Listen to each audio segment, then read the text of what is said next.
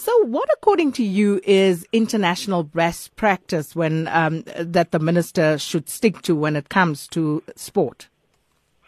Well, there are various uh, international charters. For example, the Olympic Charter and the uh, uh Rugby Charter.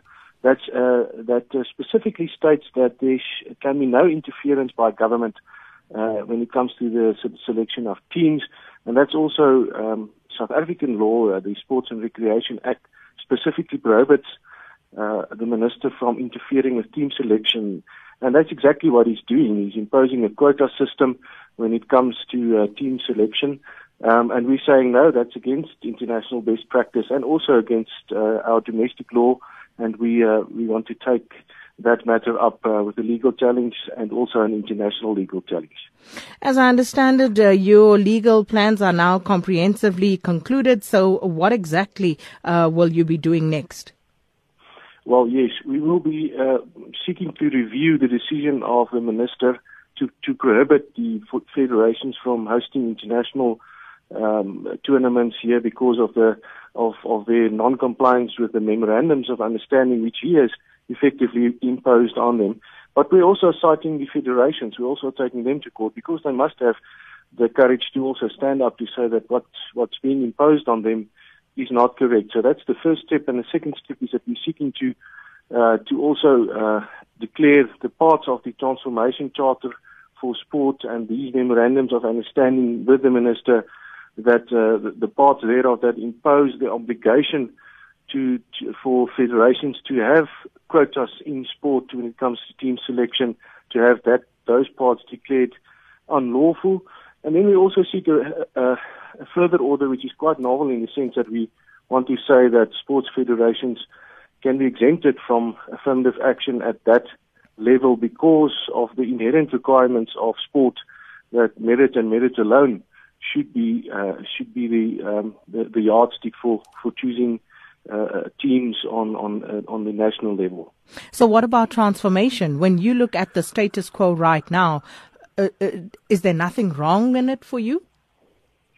The transformation isn't something that should be artificially imposed at top level, but really the fixing of the education system at, at the lower level, uh, with the input side from on the sporting side, the communities that should also take responsibilities for their own development of their own children that is something that really needs uh, needs the attention of government, but to artificially impose it at that very high level is not a transformation. That's not, also not affirmative action.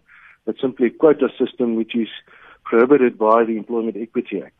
And what about at administrative level? What about at board level? Shouldn't there be transformation there as well?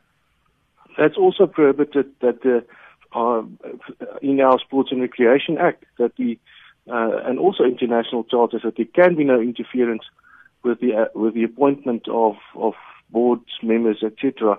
What I'm not saying is that there should be no transformation. Of course, there can be, but it shouldn't be imposed um, one-sidedly, and it shouldn't be a quota system. It should be a flexible system the sports federations have uh, more or less been left to try and do this on their own. And it's 22 years later, very little has actually changed. So what's supposed to happen now? Well, like I said, the answer is not the one-sided imposition of a quota system which is prohibited by law.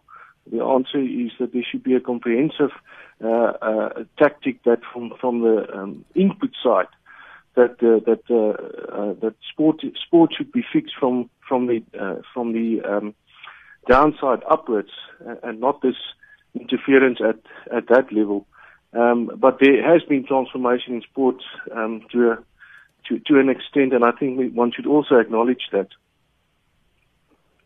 And then um, after acknowledging it, and then what? Because um, if you look, uh, do you expect government to sit see the inequality that exists in sport and just ignore it? No, I expect government to do the job that they should. Fix the, the schooling system where that input side is very important. Um, fix the uh, infrastructure that they budget for but can't deliver. I expect government to uh, to not um, blame federations at the top level for not transforming when there is no input from government side or very little input. And and uh, and and I don't ex- I expect government to not shift the blame um, when it comes to um, to, to what the, also some of the root causes for this uh, for the situation is.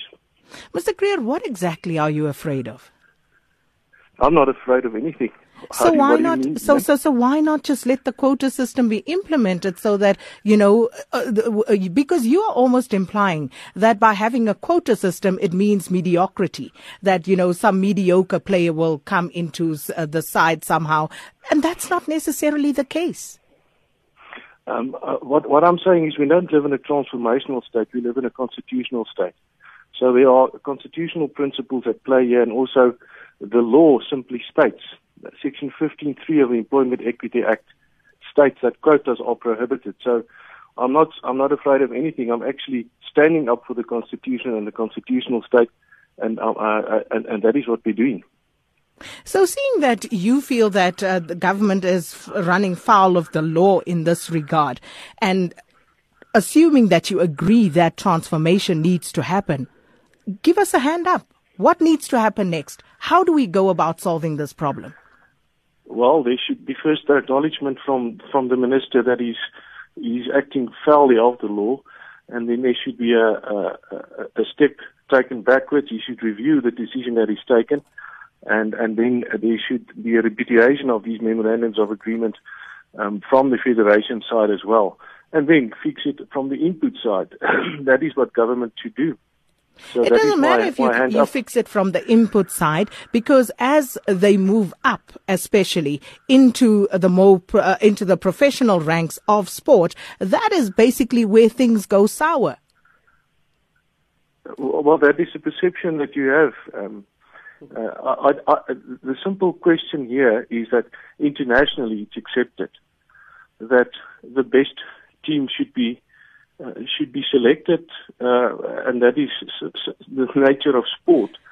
So, and that is if that happens uh, on the upward side, then that is what happens and what it, should happen. It is not a perception because if you are sitting there on that board and you are, as you are speaking right now, opposed to a quota system and certain people being brought into the side, I can't really expect that you would make an honest decision in that selection to say, yes, Clive Ramatibela, you can be in the side?